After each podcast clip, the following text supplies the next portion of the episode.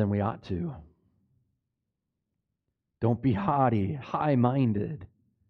I mean, we are nothing without Christ. Nothing. Our life is worth nothing apart from Christ. In Christ is all of our treasure. It truly is. What a fantastic song. And to be honest with you, all the songs this morning were focused on uh, the. I'm sorry, I'm doing like two things at once, and I'm a man. That's a problem.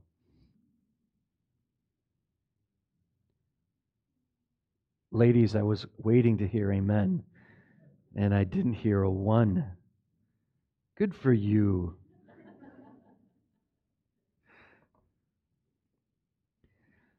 they were all about, isn't it true that we're just so happy in the Lord when things go well? Isn't that true? I mean, it's a beautiful day outside. Could you can you imagine 20 below, snowing, slush, and your car is rusting at the parking lot? What a great day today. How many would hear that? It is. It is. Even in the gloomiest days, our God is sovereign. Amen. And praise the Lord, even in our spiritual warfare that we are fighting every day, our God is sovereign. Amen? He is a sovereign God. How many of you work at a factory or, oh, I know we have some linemen here or linemen wives here, right? the last thing we want to hear at our job, whether you're a contractor, whether you're sitting at a, a, desk with a computer with billions of dollars of finances there, or working with your hands out in the, in, in, in, on the lines, or wherever we're working, the last words we want to hear are, oops. Right? There's a guy sitting right here that if that happened, we would be without power. The grid going down. I mean, it would be a mess. Folks, oopses happen every day of our lives but they never happen with God. Never. Never happen with God. I don't care if you're a Democrat, well, I do kind of, but whether you're Democrat, Republican, Independent, doesn't matter. All of them are wrong. All of them make mistakes. All of them say oops constantly. What is our faith truly in? Who is our faith truly in? Inflation, violence, the world, it's obvious. This world is bound for hell. If we live like our world culture wants us to live, we'd be freaking out. True peace only comes from the Lord and our trust in Him for our whole life. Amen? Without that inner peace, there is nothing. Last week, we started with Romans chapter 12, verses 14 through 21. So if you have your Bibles, I encourage you to follow along as we preach through this. We've already preached through some of this and then I, I found a little book, as I told you the story last week. I was uh, getting a couple books for Lizzie and Blake. And when I was looking for those books, on Amazon, they have at the bottom suggested more guys that bought this, buy this. Now, that is so wrong. it is. It's like if you want to be like everybody else, well, for me, it was very helpful because a suggested book was this one by Jay Adams. It's called How to Overcome Evil, a practical exposition of Romans 12, 14 through 21. And we just so happened to be preaching on Romans chapter 14, verses, or Romans chapter 12, verses 14 through 21. So I'm like, well, ah, dude, uh, there's, there goes another five bucks. Right? How many have ever read anything from Jay Adams? He does a good job. He does a very practical job. Does that make sense? Practical. And so, you know me, I'm kind of bend theologically. How many would agree with that? That's kind of where I'm at. That's my focus. And if I get so theological, many times I'm expecting you to understand the practical applications. But sometimes there's a disconnect. How many get that? Sometimes it doesn't work that way. It's like, whoa, that went right over my head, or what, what in the world is he talking about, or whatever. I'm, how many get that? I don't want that to happen. That's not helpful for you. So, what I decided to do was, since I've already preached through most of this already theologically, and you have the, the information and the truth, we're going to go through it practically. What does this mean? And there's some things that Jay Adams brought up that are very fantastic and I think very helpful in this. I'm going to re- rewind through this like we did last week because we preached through, I don't know, 15 to 20 slides and there's about 40 of them. So we're going to go through those quickly, but many of you are new. How many of you were not here last Sunday? All right. By the way, good to see you here. good to have you here. I hope I can meet you before we leave. The Bible says right away, do not be overcome by in chapter verse 21. So Jay Adams, so, by the way, this so this is not original with me. How many understand that? I read the book, and then, uh, of course, I've got a lot of input into this. But I, so I'm not like reciting word for word. How many understand that? But Jay Adams, this is all based on this book and his understanding of the text. How many understand that? So this is not my normal MO. How many understand that? Okay, it's a little different than normal, but I think it's really important. Adams starts at Romans 12 21 because he sees in verses 14 through 21 that we are in a spiritual battle. And we are.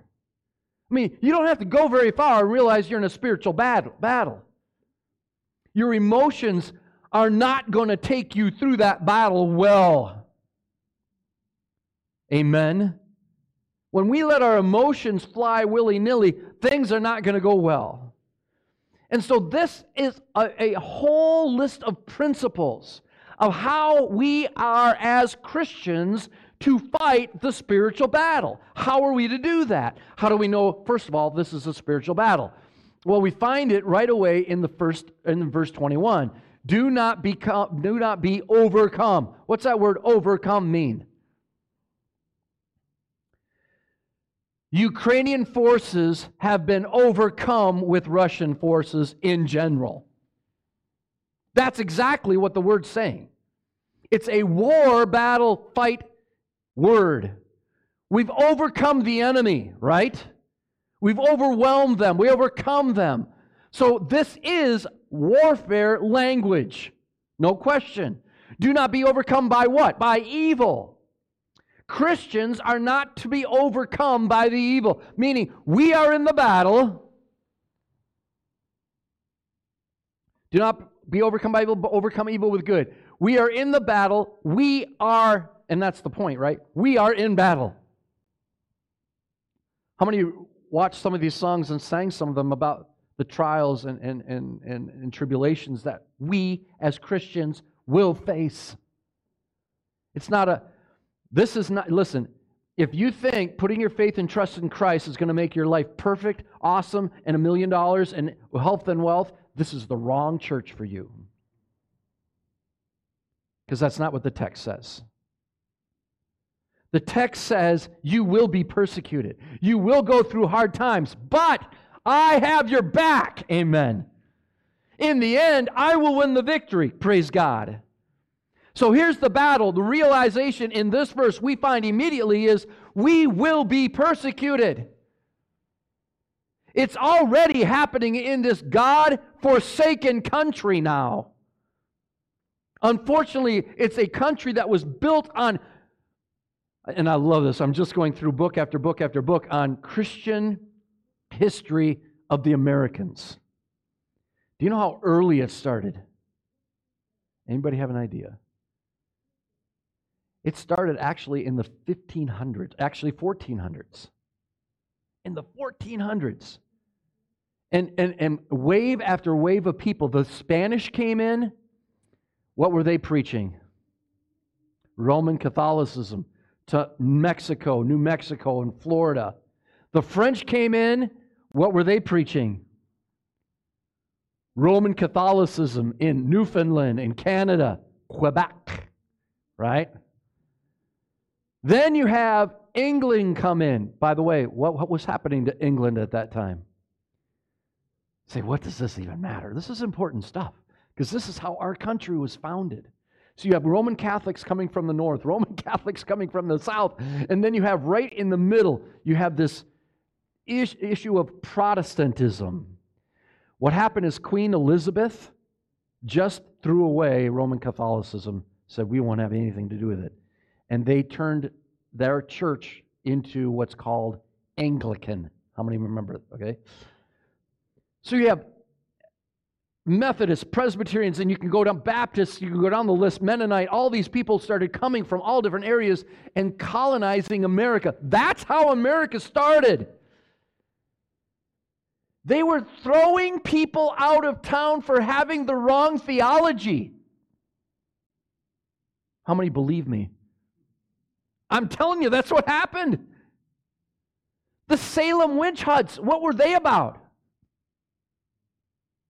I mean, the, this was an absolute Christian focused country.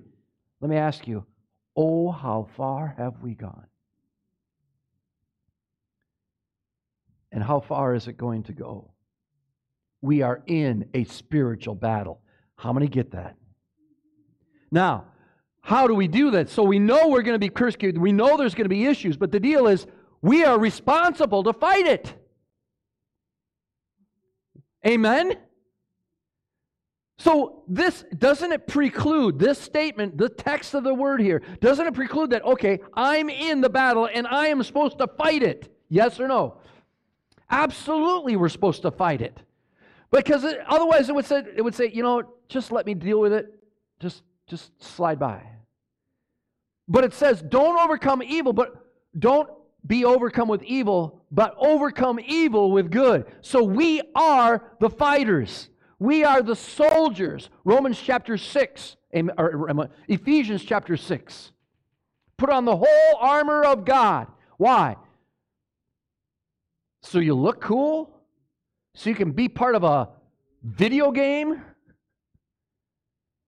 No, it's so that we can fight the battle with swords and and, and, and shields and armor, helmets, amen. You can look at the whole armor more of that soldier in Rome, Ephesians 6. The last thing we find in this text is that Christians are to overcome. They're to win. By the way, we will win. Why? Because Christ, that's why. So we saw this last week, and do not overcome by do not be overcome by evil, but overcome evil with good. We read 1 Thessalonians chapter 3, how that this is a common thing even in the earliest church. In Thessalonians, we're talking the church isn't even 100 years old yet. And they're talking about persecution then. You look at guys like the name of Stephen, who were stoned, and Paul, who was stoned. James, who was thrown off the pillar of the temple, they hated these guys. They wanted them dead. They wanted them out of here. They were in a battle. Not only was it a spiritual one, but they saw the effects of it physically. I will argue that we will too one day. It will happen. Christians, though, are equipped to win the battle because as nothing can defeat the Word of God. Amen? Nothing. This book is absolute truth. This is not Fox News. Even though they might have a conservative bend, this is absolute truth. Nothing can thwart it. Wouldn't it be nice to know that all the facts you were given were absolute truth? How many would love that information? You have it. You only have it in the Word of God. Try asking your five kids why all the cookies are gone after you get home from a uh, date with your wife. Mm-hmm. See if you can find truth there. Or, even better, get a bunch of Democrats and Republicans together in the White House and let's see if we can find truth there. This is the only thing we, have, we can stand on. It's our only war, uh, means of warfare the Word of God. Christians are fighting evil. What kind of evil? Like unbelievers. We fight unbelievers. Like Judas. We fight people like, like Peter and Paul. Did they clash with each other? Yes. Over what? The Word of God. They fought with Judas, what? Over the Word of God. They killed, he sent Jesus to his death. So, sinning believers, unbelievers, and even the devil's servants. I think it's very clear that Hitler was used of Satan to slaughter millions of Jewish people. Now, that can be argued, I understand. But there are minions of Satan, Satan roaming about, seeking whom they can devour. And they will devour those that are of Christ or affiliated with Christ.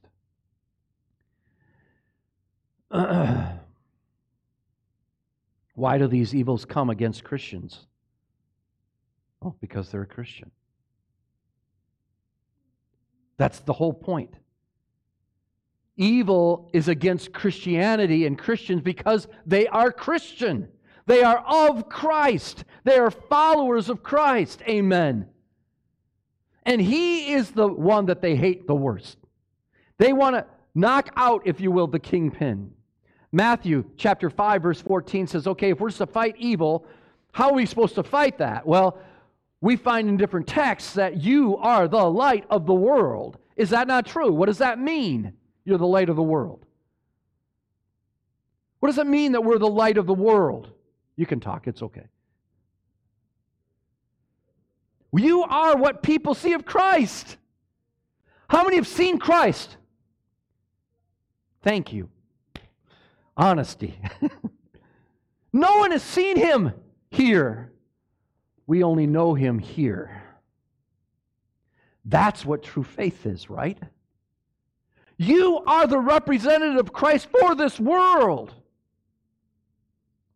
Ephesians 5 8, at one time you were in darkness, but God brought you out of the light, out into the light, amen?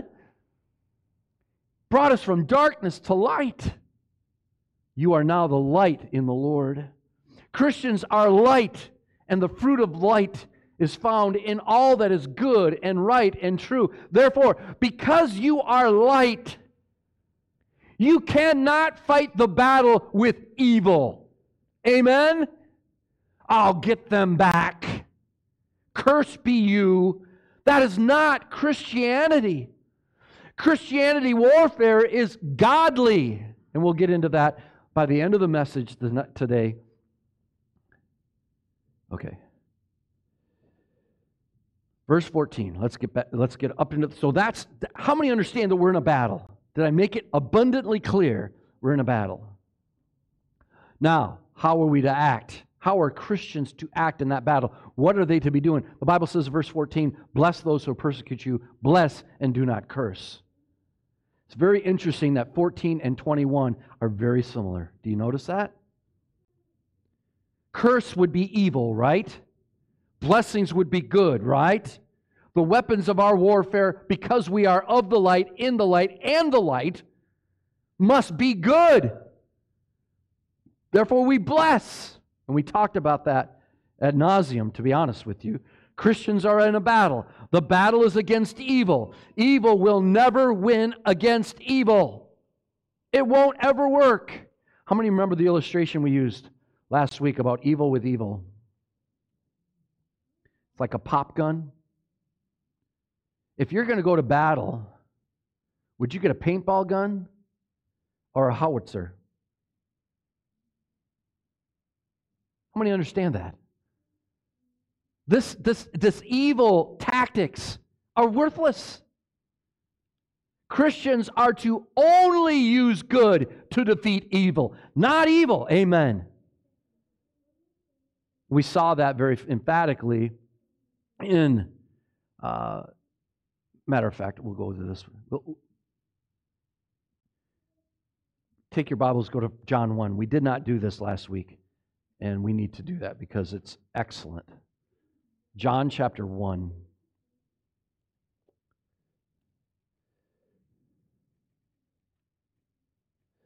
Could Jesus Christ had come, could he have come the first time with a sword on a horse? Did he? No. He came as a lamb to the slaughter. John chapter 1 says, In the beginning was the Word. The Word was with God, and the Word was God. He was in the beginning with God. All things came into being through him. And apart from him, nothing came into being that has come into being. Now, he's trying to set up, okay, Christ, we know the word is Christ. We're going to accept that, right? Correct? How many understand that? Sorry, I picked up this phone on over there.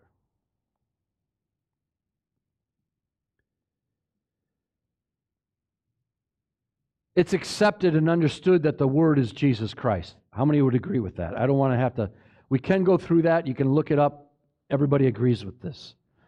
Now, verse 4 is where we want to get to. So, Christ, in Christ was life. In the Word, in Christ, same person, same being. In him was life, and the life was the what? Light of men. The light shines in darkness, and the darkness did not comprehend it.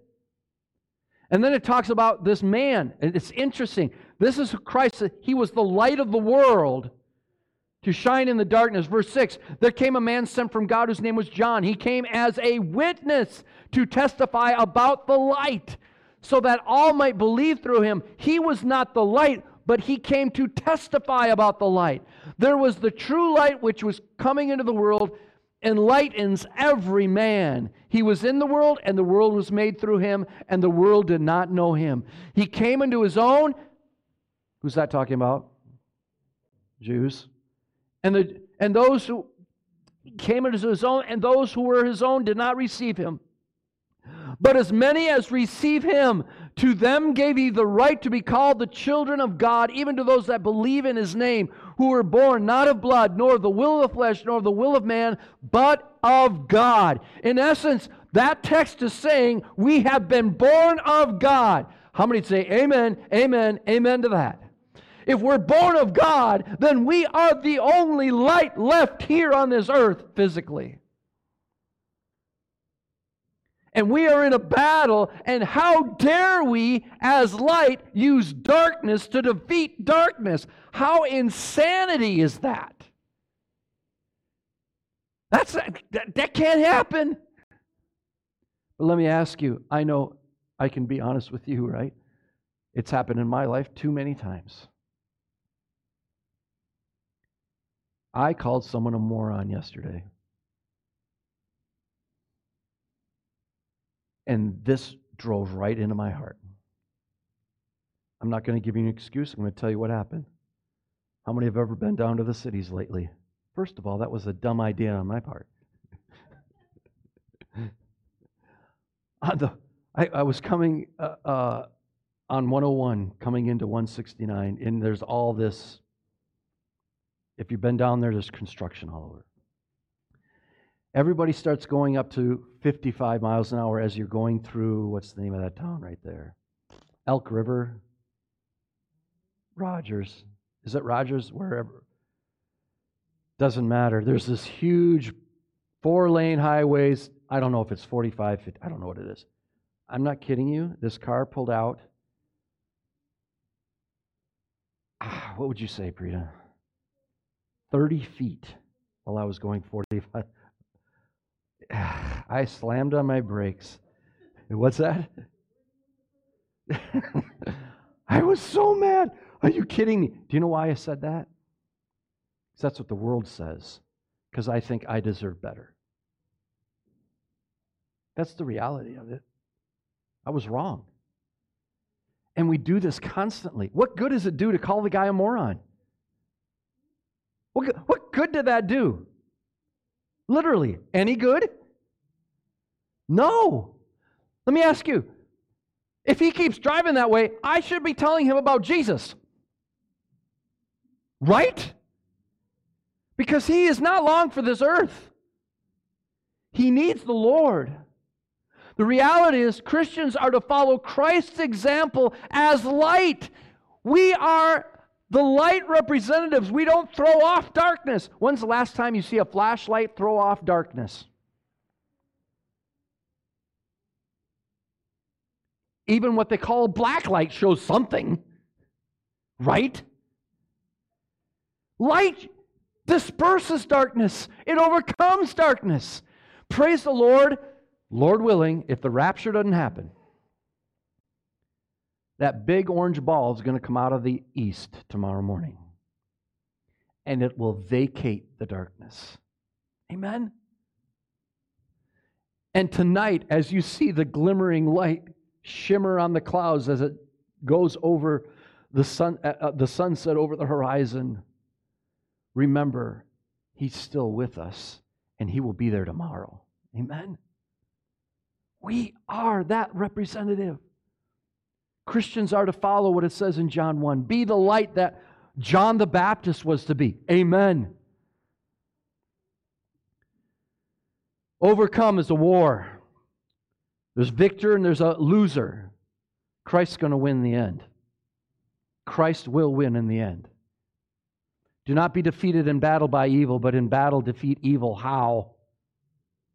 With good. With good. So, so we understand that this the premise of the whole foundation of all these verses above it, verse 21 is we are deliverers and battlers of good. Amen? That's what it's saying. We are deliverers, we are fighters, and our battle, our sword, our grenade, our guns are all good. It's good. Romans 12 21. Our commander in chief implores us to, to defeat evil in battle with good. We must understand that that is a quote from James Adams. 1 Corinthians 10, verses 1 through 6. We are not to be, I'm going to go through these quickly or we'll never get through again. We're not to be pacifists. We're not to be conscientious objectors. We are to be light, and light is aggressive. Is it not? It is aggressive. Christians are to be the most militant force this world has ever known. For the good. For the good. The Christian who tries to combat the enemy on his own terms, on his, in his own way, is an absolute fool. Christ has provided ways and means that he blesses when they are used in his name according to the directions of His Word. How ridiculous is it when we have all the tools to use at our disposal through the Word of God and we use our own mind? That's ridiculous. We use our own tactics to defeat evil. Do you really think you're smarter than Satan? I mean, think about that. How dumb is that?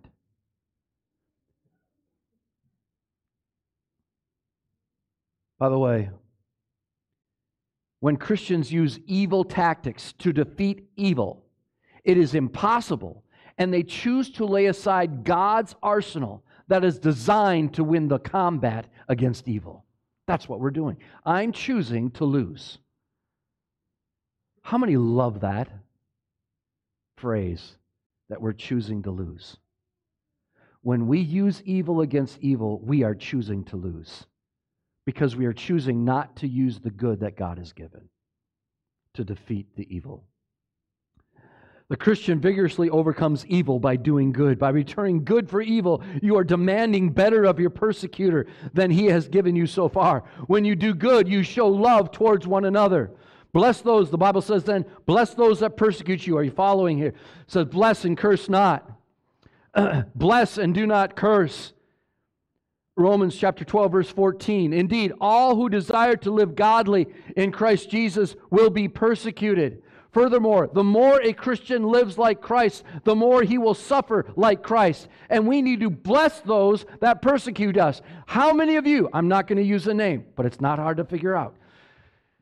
How many of you have blessed those that are in charge of you that God has put in charge of us? I'm guessing there's a few screws loose in the language that we have used against that person that God has put in charge of us. We say that about him. We're to bless them, not curse them. It does no good. John chapter 16 verse 33 These things have I spoken to you that you that in me you may have peace in the world you'll have tribulation but take courage I have overcome the world What word did he just use the same word he used in verse 21. I have I will win the battle. I've overcome it. I've already won it by the way. They just don't know it. The more a Christ Christian lives like Christ, the more he will suffer like Christ. If you've never experienced persecution, maybe you're not truly a Christian. Possible. Maybe you're not living as a Christian should. Suffering may be right around the corner. All those are true. Bless and do not curse. We dealt with this uh, uh, uh, ad nauseam last week. What was the whole issue? How are we going to bless them that curse you? We have to prepare. Do you remember that? We have to prepare. Are people going to make fun of you? Yes or no? how are you going to react? If you wait and allow your emotions to react, how's that going to work?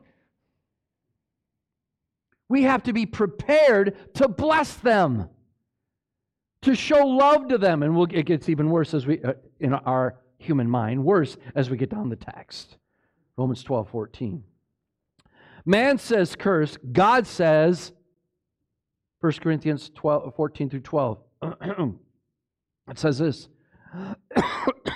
when we were reviled in 1 Corinthians 4, Paul is saying, when we were reviled, we blessed. When we were persecuted, we endured.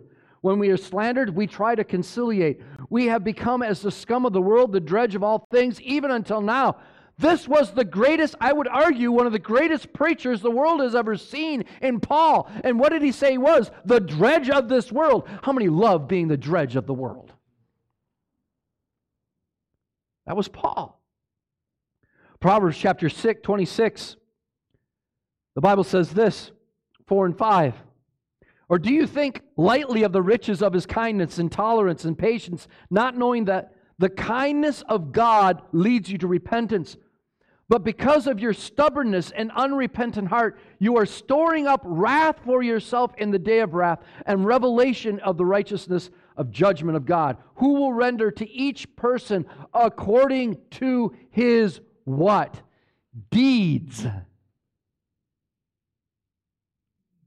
We are to be vigilant of the day in right now because the days are what? Evil. And we're to fight them how? With how are we supposed to fight the evil? The text. Good. It's going to be a constant theme, and I just want to make sure we get this. Matthew 5 44, Romans 2 4. I'm not going to go through all this. We went through this last week. What, and we ended, we got really close to ending with this. The whole issue here is this we need to ask, what can I do for them? Not what. What can I do to them? That's a huge difference, is it not? What can I do for them? Listen, how many have ever seen an angry person? Immediately, mind should be what can I do for them? How can I help them? We focus on them and how Christ can help them because we're the light, they're the darkness. Do we understand this? What can we do for them, not what we can do to them? Christians are to focus on others, and Christ's love cares about others' eternal state. It's not about our self pity, it's about their soul. That's a huge difference.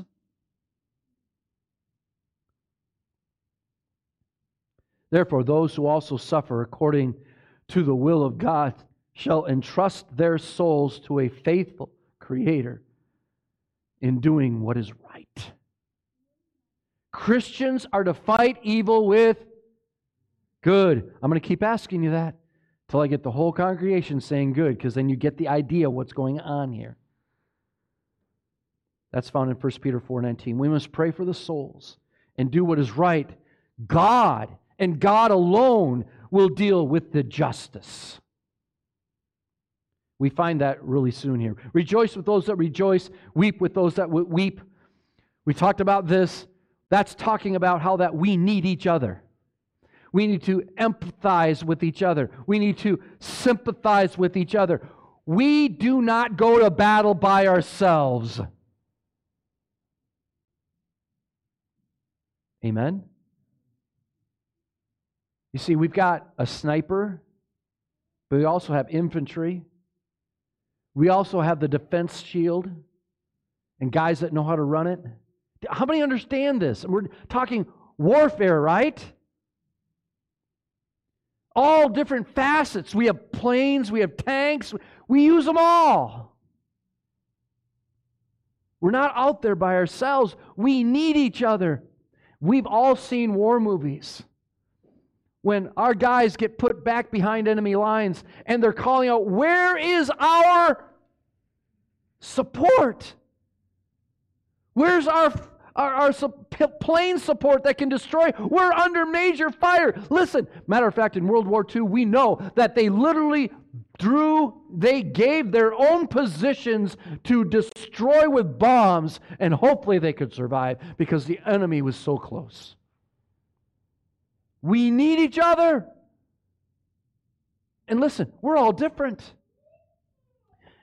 You put Mr. Zarin, Mr. Gaiman, and myself all on the stage. First of all, we don't look alike at all. There's only one good looking guy on that.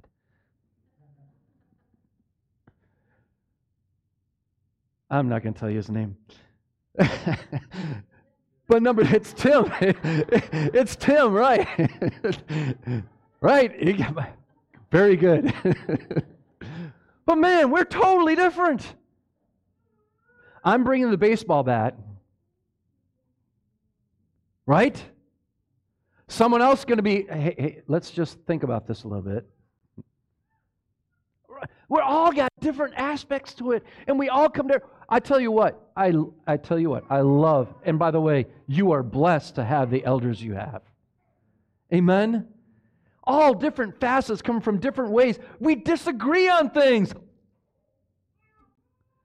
It's okay as long as it's not the gospel and doxology and, and the orthodoxy. Oh, man, I, I praise the Lord for what God has given us here, that we work together so well, but so different. So very different. We need each other. That's what this text is saying. So in battle, we need each other to help each other. That's what it's saying. Romans 12, verse 15. The next verse, we have the same mind toward one another. Do not be haughty in mind, but associate with the lowly. Do not be wise in your own estimation. Verse 16, could you imagine that guy with a 22 that thinks, I'm going to rule the world, and runs out in battle? How's that going to go?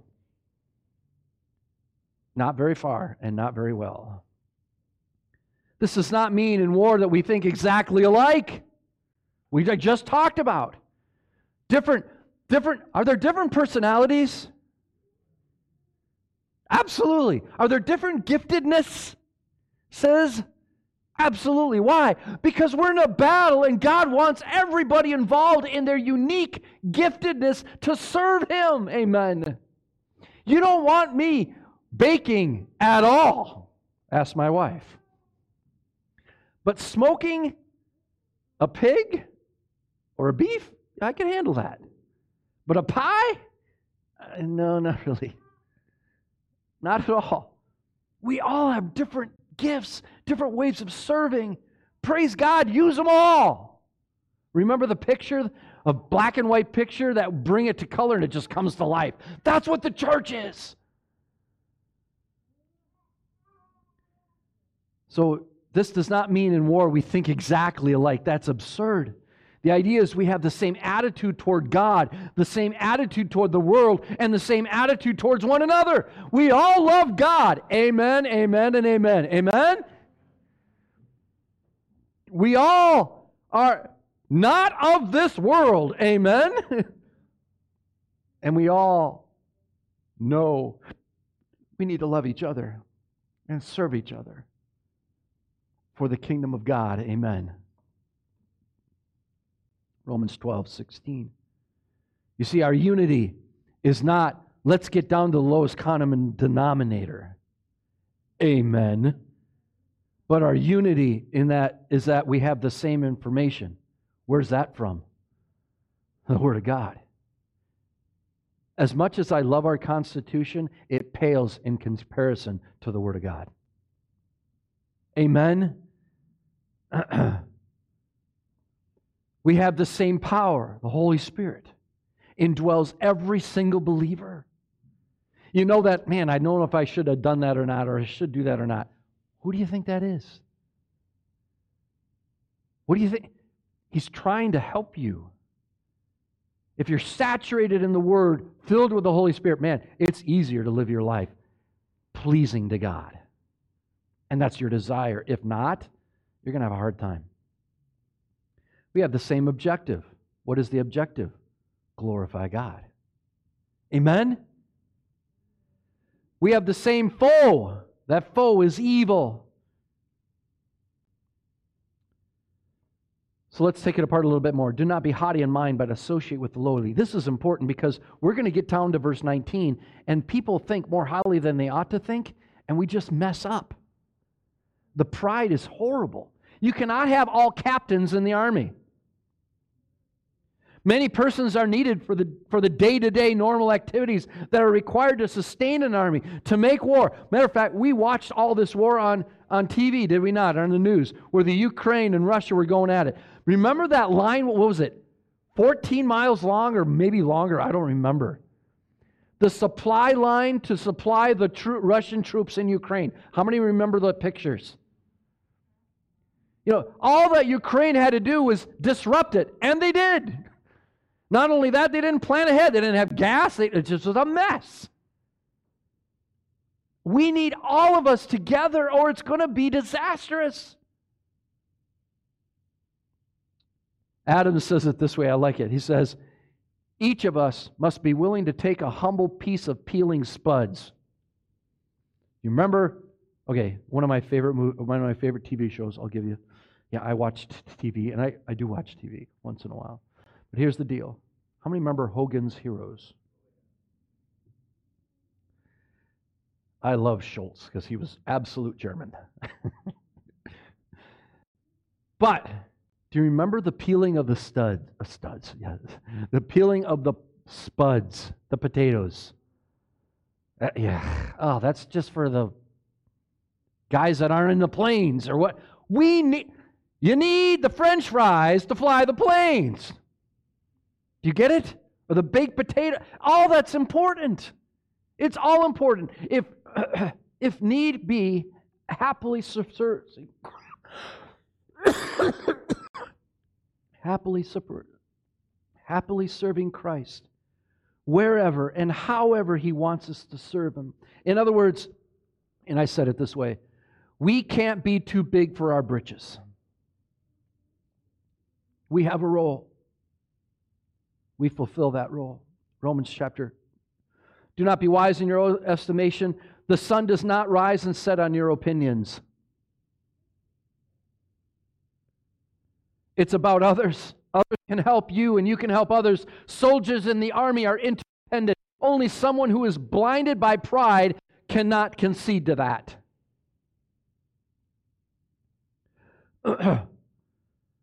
now, all new information. Romans chapter 12, verse 17. Romans 12, 17 gets to some really heavy hitting. Never pay back evil for evil to anyone. What's different about this? Bless them that curse you. Do not overcome evil or overcome evil with good. Bless them that persecute you. What's different about this verse 17? Never pay back evil for evil to anyone. How many of you see this word never there? How many of you look at Scripture and say, yeah, there's black and white, but there's a lot of gray? Or people say that. How many have heard that before? Let me ask you that. Well, folks, there's no gray here. How, how many see this? There is absolutely, positively no gray in this verse. It's absolutely no exceptions. Never pay evil for evil. Never. What does that mean? It's not hard unless you have a theological bend and wanted to say something else. It means never. There's no, there's no exceptions. Never take your own revenge. Never even up the score. Never get even. Someone would say, Well, can't I ever give back what he deserves? No, that's not your job. I will tell you this 1 Corinthians 13 says, Love does not retaliate. We as Christians are to do good. The underlying foundation of doing good is loving others. It's that simple. Love does not retaliate. The second part of that verse respect what is right in the sight of men. What does that mean? Respect what is right in the sight of men when we look at that in the English, we look at it and say, well, it's like, you know, treat one another well, right? Well, it's it may include some of that, but let me give you what the word respect is. It means take thought for. What does that mean? Take thought for. It means plan ahead. Is persecution coming? Yes or no? Are you ready? Oh, yeah, yeah, yeah. I, I'm ready. I built this bunker and I got all this food and I got some dry food and I made some deal. Uh, uh, uh, I bought one of those dehydrator, not dehydrator, freeze dryers. And I, I man, I'm, I'm stoked. I got a thousand guns. I'm ready to go. That's not what that's saying. That's not what that's saying at all. Now, do we need to be wise? Yes. So I'm not poo pooing everything I just said, although I'm making it ridiculously sounded, right? What does it mean to prepare ahead? How am I going to handle these guys that are going to persecute me? How many understand that? If you don't plan ahead, what are you going to do? The tea kettle's going to blow up. The top's coming off. Your emotions are going to rule the day, and they stink. And they're not good. Think ahead is the idea. Deliberately plan for a response. Make sure every response is biblically motivated and biblically settled in principle. Amen? There is no easy or quick path to holiness or to change. We don't get zapped into good deeds. How many of you are Christians? Say amen. All right. Y'all remember that all of a sudden, oh, now I'm perfect. Did that happen? No, it takes studying in God's Word. Matter of fact, this last few months, all of us have been faced with our sin issues, have we not? According to the text. We are all growing in this. Nobody has ascended.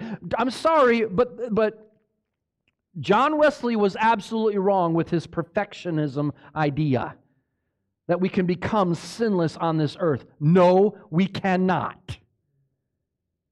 We are sinners saved by grace. But I will tell you this we will live more like Christ the more we're saturated in His Word. Amen. It needs to be who we are. We need to plan this. There's no zapping. There's the Bible says this. Okay. the Bible doesn't say uh, I'll try to read it. I got the verse here. Be zapped to show yourself approved unto God. Is that what it says? What does it say? There's a word there that many young people hate and many adults hate. I'm getting to love it more and more, to be honest with you. What's the word? Study. How many love the word study? I tell you what, when you have a puzzle or when you have a, a do you remember your child's playground set? And you're like, yeah, you get halfway through. Maybe I better go read the what? Instructions. Maybe I better do, how many have let's be honest, how many have ever done that? Gotten through half the project and say, "Oh, I better read the instructions." Two people, y'all liars. Especially you men. I worked with you. I know. we study. The same thing goes with our spiritual lives. The most important job you have is to serve God. How can you serve God if he doesn't know how he wants you to how he wants you to serve him? Study. Study to show yourself approved unto God. Uh, how? Rightly dividing the word of truth, the word of God. Most evil for evil responses are emotionally driven, and therefore selfishly motivated. Plan what is fine and beautiful in the sight of men. That's the idea of the verse. Reply in such a way that even unbelievers are forced to acknowledge that it was well done. How many? Well played. How many have heard that? There's an argument going on. The guy just totally destroys it with a soft answer of godliness. And he's like, well played. I'm, I'm speechless. Amen. What is fine? It, the, finesse is, is the idea that is ta- talked about here. if possible, verse 18, so far as it depends on you, be at peace with all men. You see, Pastor, it says, if possible, be at peace. But if not, well, then just go have at it. That's not what it's saying. It's not what it's saying at all. You can always win the battle with evil. That depends on you. How are you going to fight? Fight evil with. You can always win that battle. You can always win an inner peace. That's up to you because you're going to rely on the Lord. Amen? You can't always have peace with your defeated enemy. That part's on him. Does that make sense? You can invite him, you can love him, you can encourage him, but you can't control him to come to the table. That's what it's talking about, if possible. We still don't change what we do, we do what is good. But in the end, we can't make him come. The goal is peace, by the way. It's not winning. Amen. The goal is peace. Verse 19 has another one of these absolutes, right? I even have it highlighted. Never take your own revenge. Let me ask you, is this, could you say verses 14 all the way down through verse 19? This is what it's saying. Never take your own revenge. Is that what it's saying? Absolutely. Why should I not take my own revenge? Well, beloved, talking to Christians, but leave room for the wrath of God. For it is written, Vengeance is mine, I will repay, says the Lord. This is a big deal. God, good actions based on an understanding of scriptures and desire to please God by obedience to those scriptures will lead to good attitudes we must focus on the person who has wronged us and not on ourselves and our self pity. Our actions and attitudes will be influenced by our understanding and acceptance of biblical limitations placed on our authority and our ability. In essence, listen, we do not have the authority to take revenge. That's God's and God's alone. Man, I don't hear anybody saying amen to that, and that is a huge deal. We have not been given the authority to take revenge. Now, for a second here, I want you to think about this. This is why this is so important. Who does have the authority? Well, that's easy. Who is it? God. Now, let me ask you who has God put on this earth as authority? There's two things there's church and then Romans 13. What is it? Government. This is, this is a huge, unfortunate thing. Whoever divided out these chapters really blew it. Because, and by the way, how many understand that the chapter breaks and verse breaks are not inspired? How many understand that?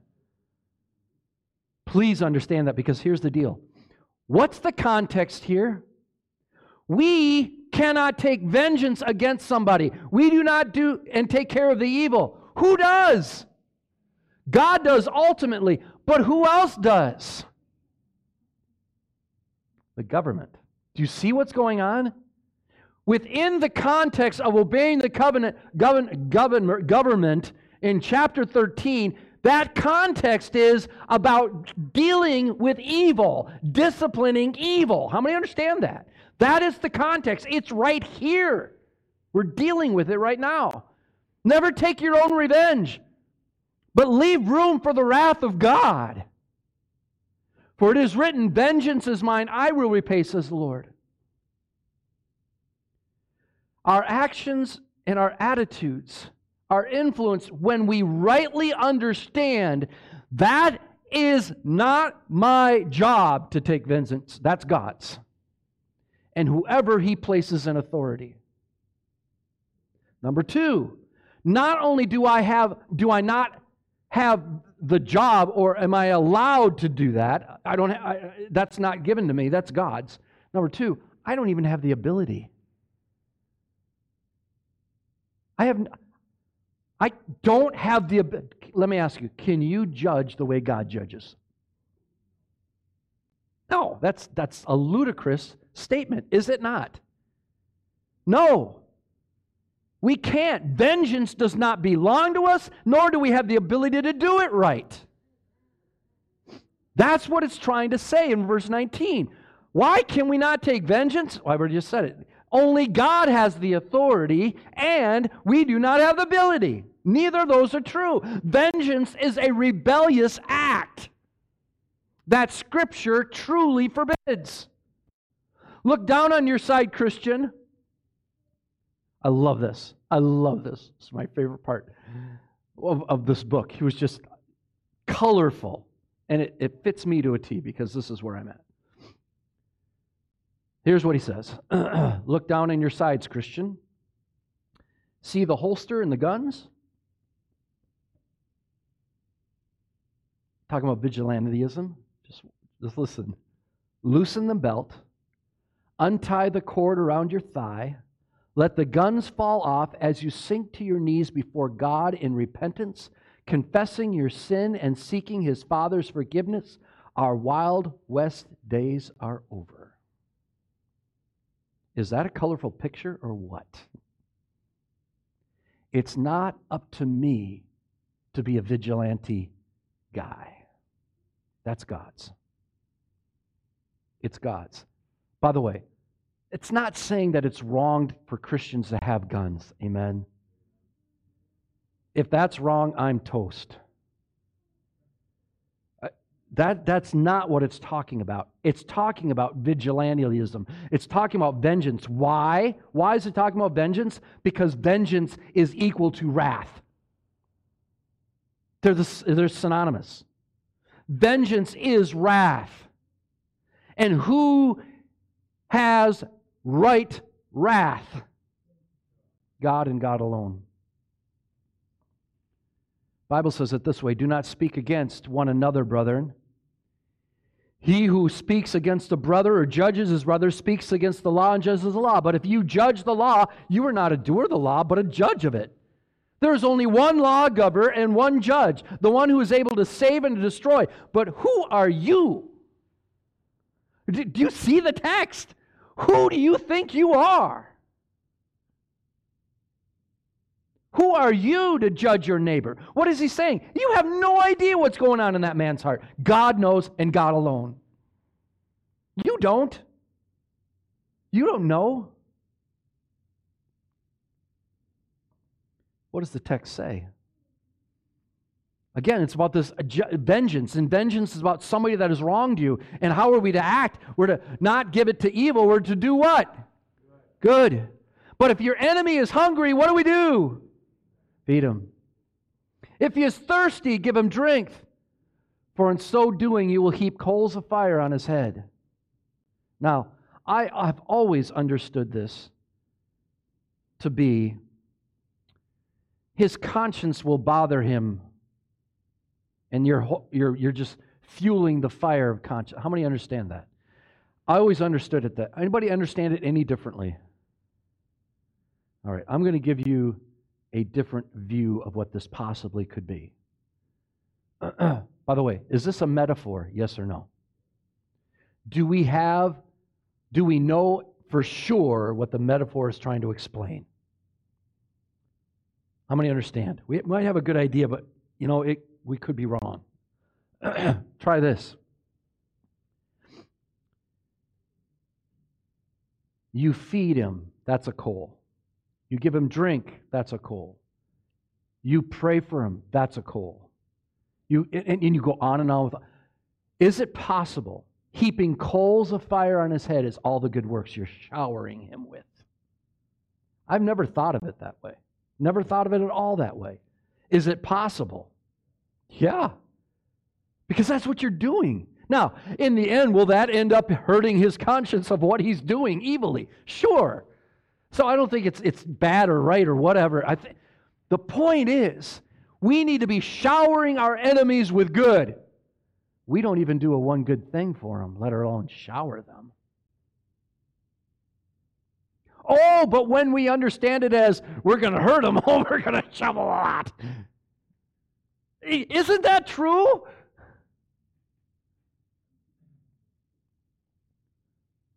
Let me share with you what Jesus Christ said in Romans chapter 5. For while we were still helpless, at the right time, Christ died for who? Is there any greater good than that? Not only did he just die, not only did he die for the ungodly, but look what else he died for. He not only died for the ungodly, but while we were yet what? Sinners. Christ died for us. Not only that, it gets worse. When we were enemies, Christ died for us. Now that's heaping a lot of coal on people who don't deserve it. If it is the good that he's doing to us, which is what is possible. I want you to understand that. The reality is, the principle of all of this is, by the way, Lord willing, next week we will get into um, the end of 12 and 13 to give context to Romans chapter 13. I will say this and I will say it very emphatically. There's not a one person in here is going to like what I'm going to say next week. Nobody. Because no matter which way I take it, it's going to be bad. How many understand? How many? Yeah. So here's, you know, I, I decided to become a new evangelical liberal. And so what we're going to do is going to skip it. So then everybody still likes me. How many are you going to leave the church if that happens? You better. You better. We're not going to skip a verse because it's too hard or it's not. Even the tough ones, and I would say this is probably one of the toughest verses I'm going to start preaching on next week. not only because of the text, which is huge, but I think there is a context here that's very obvious, but also because of practical theology. Does that make sense? When do you disobey the government? Do you disobey the government? These are questions that hit home even now closer to us than we would have ever imagined. That's why one of my favorite preachers used to preach this that even the, even the Revolutionary War was against God, it was a sin to do. And then when COVID hit, he said, Forget you, government, I'm going to do this anyway. It's seemingly total reversal. How many understand? Why? Because you weren't in that situation. You didn't understand all the ramifications of it. Nor do we understand all the ramifications of Scripture. But as we go through life, we will change when we realize those. Does that make sense? So, on the cusp of the most terrifying sermons I'm going to preach the next four weeks, we have to understand the principle here the principle of Romans 12, 14 through 21 is meeting needs is fundamental to planning how to do good to others or another. Does that make sense? That's what this text is all about. Doing good no matter what they've done to us for others, because that's our warfare. By the way, that's a quote from Jay Adams. I pray that this was helpful practically. It takes the whole thing in a package unit. How many understand that? We quickly went through it instead of dissecting each and every word or dissecting each, each phrase as we do usually. This took the whole thing as a whole and brought it together. And I think it's awesome. It's absolutely awesome and it gives us a foundation of where we're going next. Because it's talking about evil. Can you read 14 through 21 and not get the good evil issue? And that vengeance doesn't belong to us? That's all God thing? Amen. All right, this time Mr. Gaiman's going to come, but before he comes, I'm going to, Mr. Gaiman and Mr. Zarin are going to go to the office. And some of you, I know two of you have asked, three of you have already asked, but we've already heard the testimony of one, but two of you have come forward and want, want to be baptized. So you need to give your testimony to them back in the red room back there. So I invite you to go back there. You can go back one at a time, okay? Just hang out by the door. If others want to be baptized, which we're doing baptism at the end of this month, uh, where are we having where are we having the uh, uh, picnic? Has that been set? Okay. We have an elders meeting Wednesday, so next week we'll know exactly where we're heading. Um, but Lord willing, if it's a good day, we're going to have a public baptism. By the way, when I say baptism, it's understood it's always public. That's the point, right? So what we that's why we don't have a baptismal here. The reason we don't have now there's pros and cons. The reason we don't have a baptismal here is we believe it's for all the world to see, not just this little ingrown world. Does that make sense? It's a t- public testimony to the world. I'm identifying with Jesus Christ. And this is my public confession. So we go to a public beach, whether it's uh, Blandin Beach, whether it's the one out on Pokegama, Tioga Beach, that one gets really cold, by the way. we go to the beach, and uh, you can ask Maria about Blandin Beach. We were we were baptized as Lutherans going there, but then we did the right thing and immersed when we got there. it was pouring rain. it was horrible. But anyways, um, that was a lot of baptism. How many got baptized that day? Well, okay, how many got immersed that day? there were quite a few that got immersed that day. Well, praise the Lord. We praise the Lord for these young men, young women, older men, maybe older women too, that want to identify publicly with Christ and follow him in believers' baptism. Baptism does not save, it never has, it never will. It gives us a picture of what God has done to our life, totally made us clean. Amen. And identifies us with Him with the death, burial, and resurrection of Jesus Christ. That's why we immerse. By the way, just so you know, you can look at that word baptism in the, in the Bible. That is actually transliterated, it's not translated. If they would have translated it like one version does, and it's the American Sunday School Society version, every time it says baptism, guess what it says? Immersed. Because that's what it is it's immersion. It's going under the water and coming back up in newness of life as a picture to the world. Something that's already happened. So Mr. Gaiman's going to come. So don't forget that, Mr. Gaiman. Please stand, pray with me, and we'll be dismissed this morning. Father, thank you for the power of your word and the practical instruction that we receive from it.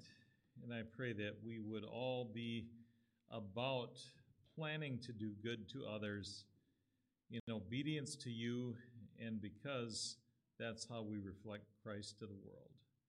Thank you in Jesus' name. Amen.